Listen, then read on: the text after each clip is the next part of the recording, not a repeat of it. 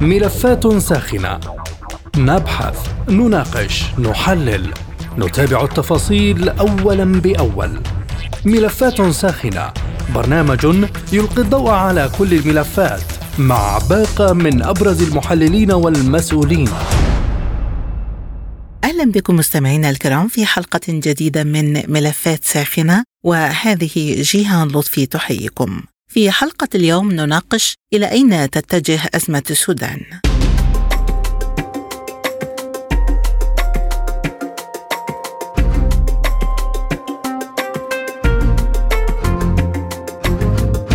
نقلت وسائل أعلام عربية عن قائد قوات الدعم السريع الفريق أول محمد حمدان دقلو حميدتي إعلانه الثلاثاء الموافقة على هدنة لمدة 24 ساعة لضمان المرور الآمن للمدنيين وإجلاء الجرحى إلا أن رئيس مجلس السيادة الانتقالي في السودان الفريق أول ركن عبد الفتاح البرهان قال إنه تم طرح اقتراح لوقف إطلاق النار لأسباب إنسانية وتم الاتفاق عليه لكن للأسف لم يتم الالتزام به. وفي وقت سابق قال مبعوث الأمم المتحدة إلى السودان فولكر بيرتس إن الطرفين المتحاربين في السودان أي قوات الدعم السريع والجيش لا يعطيان انطباعا بالرغبة في وساطة فورية من أجل السلام. وأشار المبعوث إلى أنه لا يمكن تقدير من له الغلبة والوضع غير واضح على الأرض لكن قادة الطرفين المتحاربين يردون بشكل إيجابي على اتصالات المبعوث مشددا على أن الأمم المتحدة ستواصل بذل جهود من أجل وقف القتال لأغراض إنسانية. وإذا نجح ذلك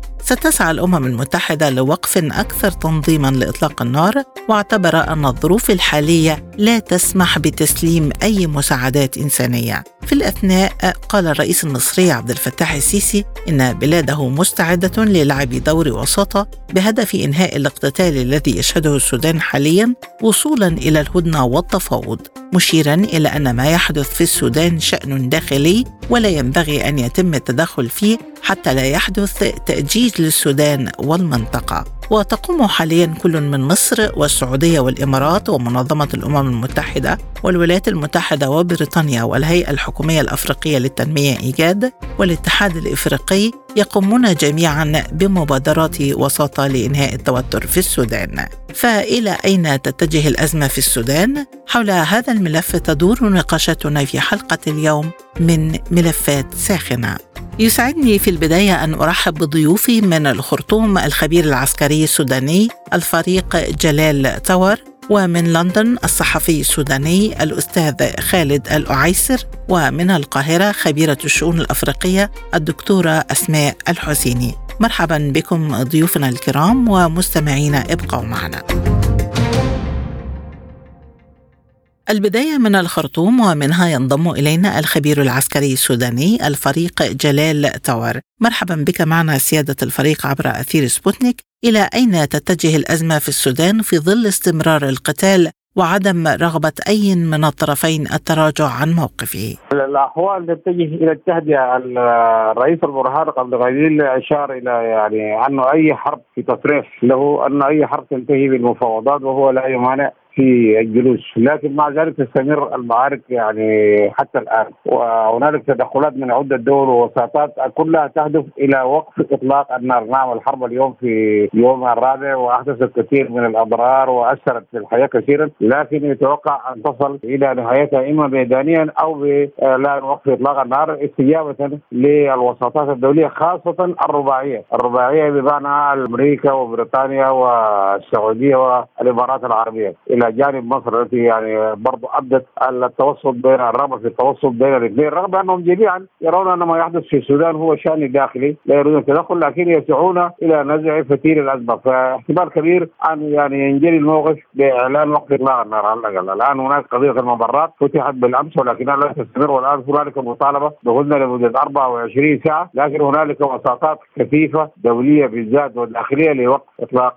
النار. هنالك استجابة من الطرفين بالذات من رئيس البرهان أعلن موافقته على وقف إطلاق النار وأنه الحرب لابد أن تنتهي في النهاية بالتفاوض حتى لو تغلب أو أحد أو انتصر على الآخر فلا بد أن يكون في النهاية نوع من التفاوض لإزالة يعني آثار هذه الحرب. ولكن هل يمثل إعلان أحد الأطراف قبول التفاوض هزيمة سياسية؟ ابدا هو ليس هزيمة سياسية لأنه المعركة الآن مستمرة على شدة والجيش يتقدم ويبسط سيطرته على مساحات واسعة لكن أنا احسب أنه استجابة للوساطات أنا تحدثت معك أن هنالك وساطات من اهمها الرباعيه أمريكا وبريطانيا والسعوديه والامارات هذه تتدخل إلى جانب مصر التي ابدت رغبتها في وقف اطلاق النار، وقف اطلاق النار لا يعني هزيمه باي حال من الاحوال وفي النهايه هم الان لم يتوقفوا القتال مستمر والمعارك مستمره لكن تضرر المواطنين ومناشداتهم بإنهاء هذه الازمه هي سبب رئيسي يدفع يعني التعقل وعدم الاستمرار. اذا كيف تقرأ قرار عفو الجيش عمن يلقي السلاح وهل يمكن أن ينال هذا من قوات الدعم السريع؟ قوات الدعم السريع طبعا كثيرين منهم أصلا أعلنوا انضمام للقوات المسلحة خاصة في الولايات وكثيرين منهم في الخرطوم. يعني تركوا معسكراتهم وأبدوا الرغبة في الانضمام للقوات المسلحة، لكن هذه الدعوة هي دعوة إيجابية يعني تطمين لمن يعتقد مثلا بعد قرار الحل أنه لا مكان له في وظيفة أو في عمل، خاصة الناس الذين لم يشاركوا في التخطيط للمعركة ولم يكونوا طرف في المعركة إنما وجدوا نفسهم في غبار الحرب، يعني هذه دعوة سلمية وطيبة وفيها يعني مثل ما تم من تعامل قوات الدعم السريع التي سلمت أنفسهم في الولايات وانضمت القوات المسلحة هذه دعوة مفتوحة لمن لم يشارك في الحرب ان ينضم للقوات المسلحة. وهي انها إيجابية ليس لتفتيت عضد الدعم السريع ولكن لتهدئة النفوس وإعطاء الأمان لمن لا يرغب أصلا في الحرب، أما الذين يقاتلون فما زالت القوات المسلحة تسعى خلفهم. ولكن سيادة الفريق بعدما جرت كل هذه الدماء، برأيك هل ستجد وساطة الرباعيه كما تفضلت ودعوات الأطراف الدولية إلى وقف إطلاق النار والعودة لطاولة الحوار، هل ستجد هذه الدعوات أي استجابة بعد كل هذه الدماء؟ لا مؤكد. هي دي دعوات مؤثرة ونعم امبارح المبعوث الأممي في الأمم المتحدة أو في مجلس الأمن أوضح أنه قد لا يستطيع الضمان جلوس الطرفين المفاوضات لأن الدعم السريع ليس له سيطرة على قيادته وليس له اتصال عليها وذلك صعوبة، لكن بتدخل الوسطاء وبتدبيرهم ومساعداتهم الفنيه يمكن في النهاية أن يتم الخروج من هذا النفق. حميدتي يستند إلى ظهير شعبي ويرفع راية القوى السياسية، أين موقع الحل السياسي في ضوء هذه المعطيات؟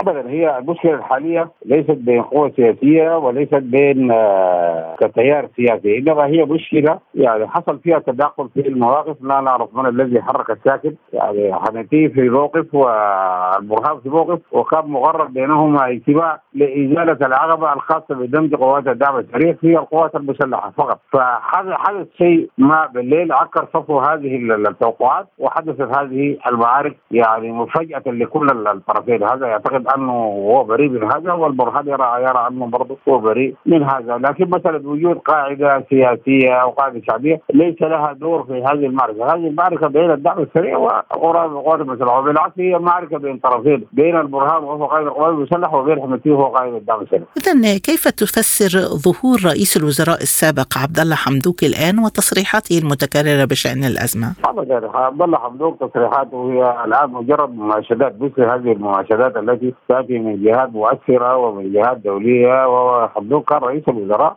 وأخذ حصته ثم غادر. الآن هذه دعوة مقبولة منه كبقية الدعوات التيارات السياسية الداخلية والأحزاب وكذا الموقع على الاطار والغير موقع على الاطار كلهم يدعون إلى نجع كثير الازمه واطلاق هذه الدعوات لكنها ليست بتأثير الدعوات على الفاعلين في المشهد السياسي داخل السودان، هو الآن بعيد من المشهد السياسي في السودان. أخيرا سيادة الفريق هل تمثل هذه الاضطرابات مدخلا لعودة المكونات المؤدلجة إلى السلطة في السودان؟ لا ابدا هي هذه أنا المساله أراها مشكلة يعني بين قياده القوتين قياده القوات المسلحة وقياده الدعم السريع. بدون أن يعني نكبر يعني طرف كله بهذا عنده سرد شعبي وهذا عنده حاضرة سياسية ابدا. المشكلة في اختلاف وجهات النظر بين فردين هذا رئيس وهذا نائب واي اي من منهما يرى أنه يعني من حقه أن يفعل هذا. فبالتالي المسألة في حدودها الضيقه مشكلة بين شخصين. لا لا, لا تتطور لاي جهات أخرى ولا تعيد شخص فقد مكانه ولا تزيل شخص موجود في مكانه بأي حال من الأحوال.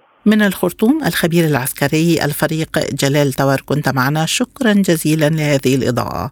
وحول فرص جهود الوساطة معنا من لندن الصحفي السوداني الأستاذ خالد الأعيسر. أهلا بك أستاذ خالد معنا. وبداية كيف تقيم موافقة حميدتي على الهدنة؟ وهل يعني هذا أن الجيش حسم المعركة؟ تحية لك ولمستمعكم الكرام. في تقديري أن هذه الخطوة لا يجب أن تؤخذ في سياق نوع من أنواع الانكسار، المهم في الأمر نحن في السودان الآن كل الشعب السوداني يتوق لايقاف هذه المعركة ولكن بالضرورة على الأرض والتطورات العسكرية واضح ومنذ الوهلة الأولى أنه لا يمكن مقاومة أو مقابلة جيش بافرع متعددة وبأسلحة متطورة وبجيش متقدم حتى في المنطقة وفي أفريقيا هو يصنع الأسلحة ويبيع الذخيرة والأشياء ويشارك في معارض دولية لصناعة الأسلحة وتقنيات الحروب وهو جيش قديم له أكثر من قرابة المئة عام. الجيش السوداني تأسس في 1925 بصفة رسمية. ولا يمكن في هذه المغاربة أن تتم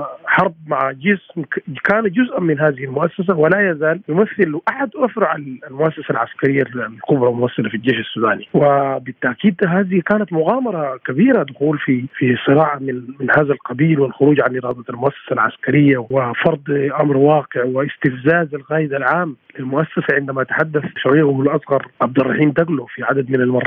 في حوارات مفتوحة أو في تصريحات لوسائل إعلام غربية كما هو حال ونيويورك تايمز عندما ذكر أن البرهان يحتمي خلف أسوار القيادة ولا يعلم وليس لديه قدرة لكي الخروج يخرج خارجها ويتعامل مع قضايا الشعب. وعندما صرح بأن البرهان إشارة ضمنية أنه يلف ويدور بعبارة محلية فهذا بالتأكيد جميعها كانت خطوات ستدفع باتجاه هذه المعادلة التي يعيشها السودان الآن وكانت باينة وظاهرة. هناك من ظن أن الجيش سيمرر هذه العملية ولكن كان واضحا أن الجيش السوداني لن يمرر فكرة التحدي القائد العام وتعلمين أن التراتيبية العسكرية والتنشئة العسكرية والروح التي يتخرج بها الضباط وجنود القوات المسلحة السودانية. هي روح موغلة في الروح العسكرية وتحترم تراتيبيه القائد وتراتيبيه التركيبة العسكرية، أنا في تقديري من الناحية الإنسانية السودانية هذا الأمر يجب أن يقرا أيضا من زاوية أنه أمر مطلوب، لأنه الجيش السوداني إذا استجاب بتمرير حالة الانكسار التي ارادتها قوات الدعم السريع أو ارادتها قاده أرادها قادة قوات الدعم السريع هذا يعني أن تشيع المؤسسه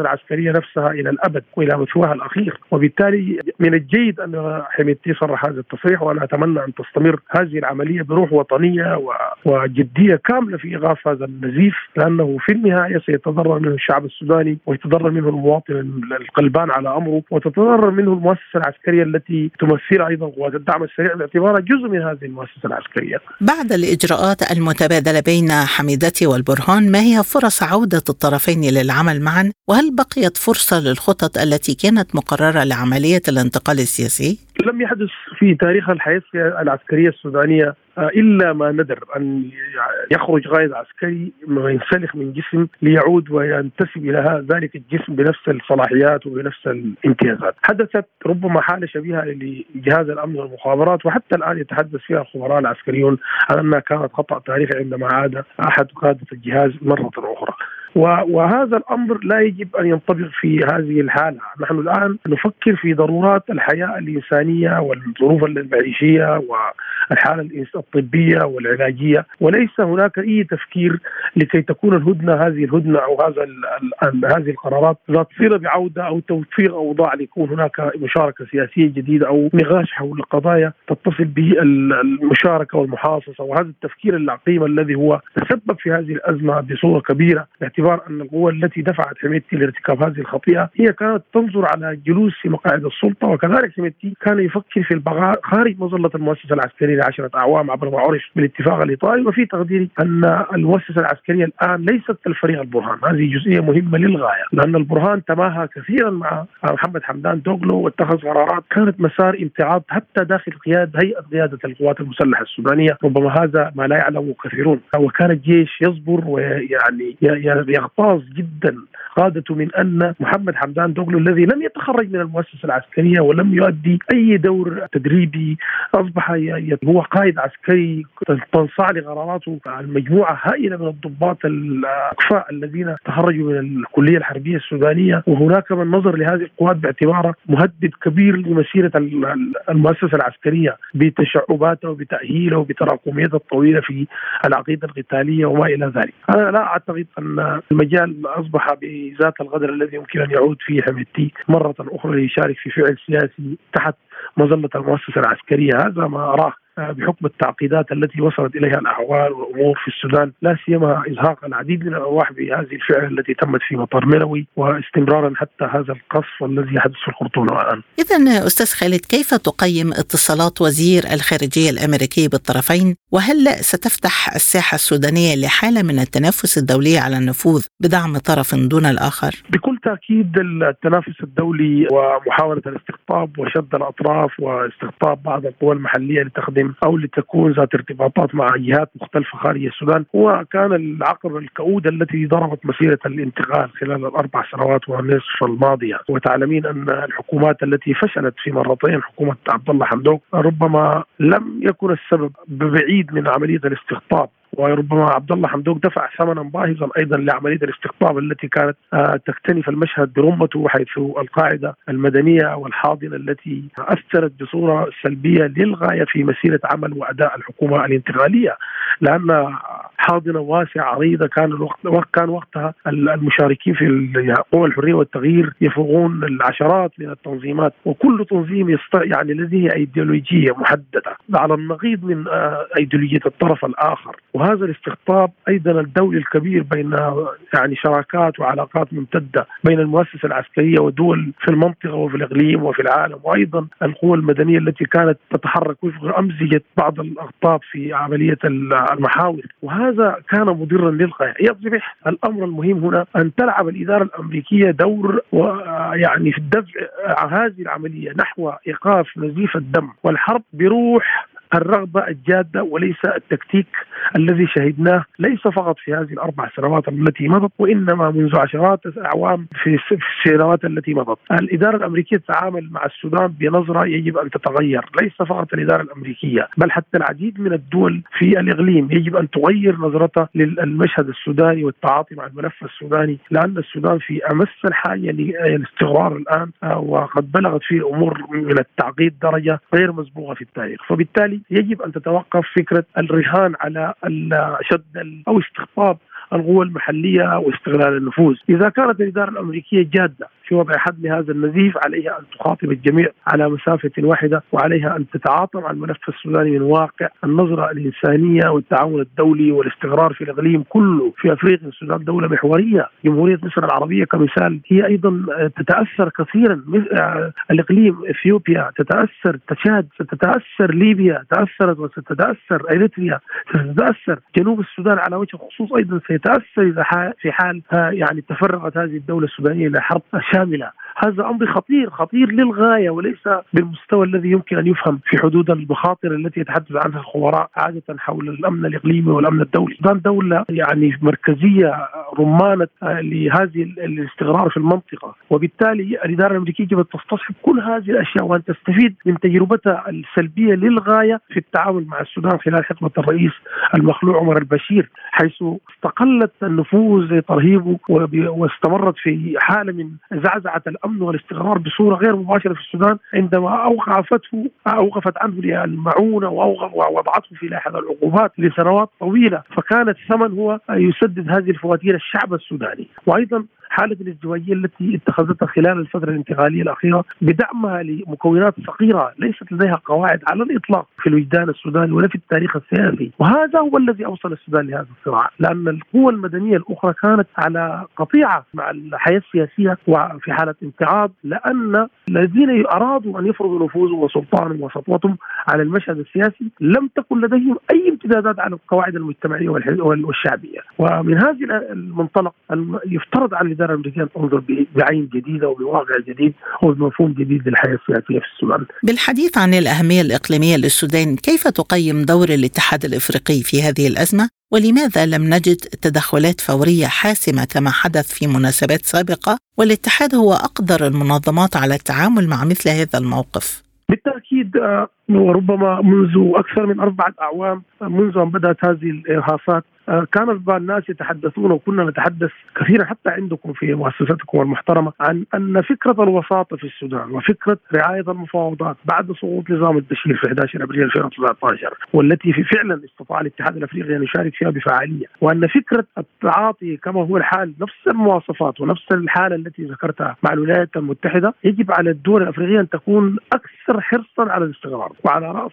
وعلى وجه الخصوص دول الإيجاد ودول الاتحاد الأفريقي باعتبار ان السودان دولة مؤثرة في هاتين المؤسستين الإقليميتين. ومعلوم أن الاتحاد الأفريقي أيضا السودان له أدوار فاعلة جدا في عملية الأمن والاستقرار في أفريقيا ومشارك فاعل في تنظيمات كثيرة من بينها تنظيم السيسا وهو قيادات اجهزه الأمن والمخابرات في أفريقيا. والسودان لديه ارتباطات أيضا في دول الإيجاد. فبالضرورة أن تلعب يلعب الاتحاد الأفريقي ودول الإيجاد دور الوسيط المحايد. ولكن بكل أسف الاتحاد الأفريقي فتح الباب واسعا للآلية الثلاثية التي صدرت بموجب قرار أو وصلت السودان بموجب قرار صادر عن مجلس الأمن. ولكن منذ ذلك الحين انحازت القوى الدولية المؤثرة.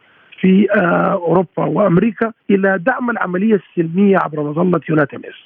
وضربت عرض الحائط بكل المحاولات الإقليمية والتي وتلك التي تتصل بحسن الجوار والعلاقات الأزلية. وضربت بعرض الحائط كل هذه الأيجاد واكتفت فقط بدعم آلية كان واضحا أنها لديها أجندات، لديها برنامج اصطفاف مع قوة حزبية صغيرة، لديها رغبة في تطويع المشهد السوداني بتعقيداته وبتركيبته المجتمعية والدينية والقيمية إلى خدمة مشروع لا علاقة للسودانيون فيه ولا ناقة له فيه ولا جمل، وبالتالي أنا أعتقد أن الدور المحوري الذي يمكن أن تلعبه بعض الدول الإقليمية ودول الجوار التي ترتبط ارتباط لا ينفصل عن الحالة السودانية كما هو حال جمهورية مصر العربية لكي تلعب تلعب دور مهم في الضغط على الأنظمة الاقليميه المنظمات الإقليمية وعلى رأسها الاتحاد الأفريقي والجامعة العربية لكي يلعبان دورا مهما في هذه المرحلة. ومصر مشهود لها أنها رأت مؤخرا مبادرة كان يمكن أن تنجح وكانت الأقرب إلى النجاح لو لم تتطور هذه الصراعات إلى هذا الحد الدموي. أنا أعتقد أن الاتحاد الأفريقي استجاب بصورة أو بأخرى للإملاءات والضغوط الدولية.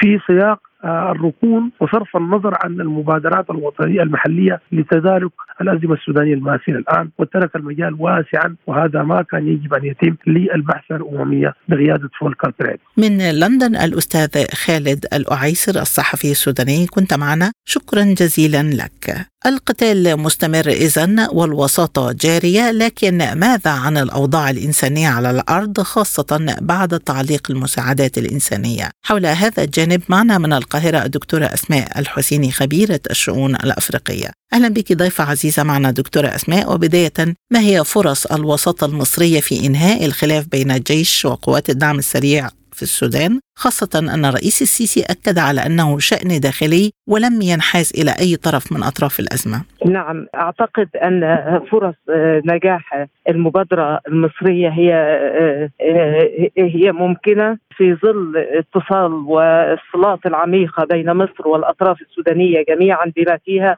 طرفي النزاع وأيضا للمصالح المهمة الحيوية التي ترغب مصر في تحقيقها من وقف إطلاق النار والوصول هدنة ومن ثم إلى حوار بين الأطراف السودانية يقي السودان دولة الجوار المباشر مخاطر الانزلاق إلى حرب شاملة أو إلى آه، أي أمر لا يحمد عقباه وهو ما يعد أمن قومي بالنسبة لمصر. وأعتقد أن هذه الوساطة المصرية ستتعزز وتتواصل مع أطراف عديدة في الإقليم والعالم. ومن أجل إنجاح هذه الوساطة وكلنا رأينا الاتصالات التي أجرتها الرئاسة المصرية والدبلوماسية المصرية في الأيام الماضية مع جهات دولية عديدة من بينها الأمين العام للأمم المتحدة أنطونيو جوتيريش وأيضا آه، الاتحاد الأفريقي وأيضا دولة جنوب السودان وقد دعت هي والمملكة العربية السعودية إلى عقد اجتماع طارئ للقمه العربية لحشد المواقف العربية من أجل تعزيز آه، السلام والاستقرار في السودان والتحرك سريعا على هذه الجبهة وبالتالي أعتقد أن هناك آه، ما يمكن أن يعزز ويدعم هذه الوساطة المصرية إذا ما تم إسنادها بكل العوامل الممكنة من أجل إنجاحها. اذا ما تداعيات تعليق المساعدات الإنسانية في بلد يعاني فيه حوالي 4 ملايين من الأطفال والنساء من سوء التغذية خاصة بعد تعرض المنظمات الإغاثية لهجمات أثناء الاشتباك بين قوات الدعم السريع والجيش نعم يعني السودان الآن في وضع كارثي مأساوي بكل معنى الكلمة وما يصلنا من مشاهد وصور ومعلومات حتى الآن في رأيي لا يكشف حجم الحقيقة والكارثة المروعة التي يعاني منها الشعب السوداني. ملايين السودانيين الآن محاصرين تتقطعهم تتقطع بهم الطرق وعالقين ويعني لا غير قادرين على الحصول على الطعام أو الدواء أو الوصول إلى المستشفيات. قبل هذا هذا النزاع الدامي كان 16 مليون نسمة وفقا لمنظمات الأمم المتحدة على حافة الجوع. فما بالنا بعد هذه الأوضاع. أعتقد إنه فتح ممرات آمنة وضغط المجتمع الدولي على على طرفي النزاع من أجل فتح ممرات امنه هو أمر مهم لكن في ظل هذه الحرب العشوائية وعدم المسؤولية آه، التي يبديها الطرفان حتى الآن هذه الممرات غير آمنة. ومن صدق أن الممرات آمنة من المواطنين السودانيين سقطوا قتل سقط قتل أمس عندما خرجوا لأنه لا يمكن أن تكون هناك ممرات آمنة أو أن تكون هناك هدنة لساعات بدون تهدئة حقيقية وبدون ضمان آه، المواطنين المدنيين وبدون وإلا سيكونوا عرضة في مرمى نيران آه، هذا الطرف أو ذاك وبالتالي هناك حاجة لضغوط دولية مكثفة من أجل تحقيق هذه الممرات الأمنة لضمان الحد الأدنى من. أصول المساعدات وتحرك العالقين والمدنيين الأمنين للوصول إلى احتياجاتهم وبالطبع هناك مسؤولية كبيرة جدا على المجتمع الدولي وعلى الأشقاء والأصدقاء في إيصال هذه المساعدات بعد التوصل إلى اتفاق مع الطرفين المتنازعين من أجل تحقيق آه، وصول هذه المساعدات إلى آه، يعني مستحقين فيها وهو يبدو وضع غير آمن في المرحلة الحالية ويزيد الأمر سوءا طبعا تعليق المنظمات ومنها برنامج الغذاء العالمي لعمله في آه، السودان وتعرض المنظمات والبعثات الدولية والعاملين فيها إلى القصف والخطر وهو آه، ما يفاقم آه، وضع السودانيين ملايين السودانيين. أخيرا دكتورة أسماء سؤال حلقة اليوم. إلى أين تتجه أزمة السودان؟ نعم أعتقد أنه السودان في مفترق طرق حقيقي. فإما أن يعني تتوالى الضغوط الدولية بشكل مكثف وترسل رسائل تحذيرية للطرفين بأن الطرف الذي يعرقل التوصل إلى وقف إطلاق النار وإلى التهدئة ومن ثم الجلوس بعد ذلك إلى حوار سيكون عرضة للعقوبات الدولية. وأعتقد أن هذا الضغط يجب أن يكون منظما ما بين دول إقليمية مؤثرة على الطرفين وما بين أطراف دولية فاعلة. يجب أن تتحرك تتحرك سريعا من أجل هذا الأمر وإما فإن السودان سيتجه إلى اتساع رقعة الحرب وازدياد حدتها وإلى تداخلها مع قضايا إقليمية أخرى وإلى يعني سقوط السودان ليس فقط في هوة يعني التقسيم وكما يخشى البعض وإنما إلى ربما فوضى شاملة ومآسي إنسانية وكل وقت يزيد في في زمن هذه الأزمة أعتقد أنه يفاقم الوضع ويزيد من فجوة ثقة السودان اقراعات واسعة من السودانيين بين بعضهم البعض وبأطراف هذه الأزمة. الذي لمح اليه لمحت اليه أطراف دولية بأنه يجب العودة آه، إلى مائدة الحوار واستئناف ما كان آه، آه، يعني حادثا من عملية سلميه تسير. بحديثي إلى خبيرة الشؤون الأفريقية الدكتورة أسماء الحسيني نكون قد وصلنا إلى ختام حلقة اليوم من ملفات ساخنة قدمته لكم جيهان لطفي وللمزيد زوروا موقعنا على الإنترنت سبوتنيك دوت إي شكرا لطيب المتابعة وإلى اللقاء. مستمعينا بهذا نصل وإياكم إلى نهاية هذه الحلقة من برنامج ملفات ساخنة. طابت أوقاتكم وإلى اللقاء.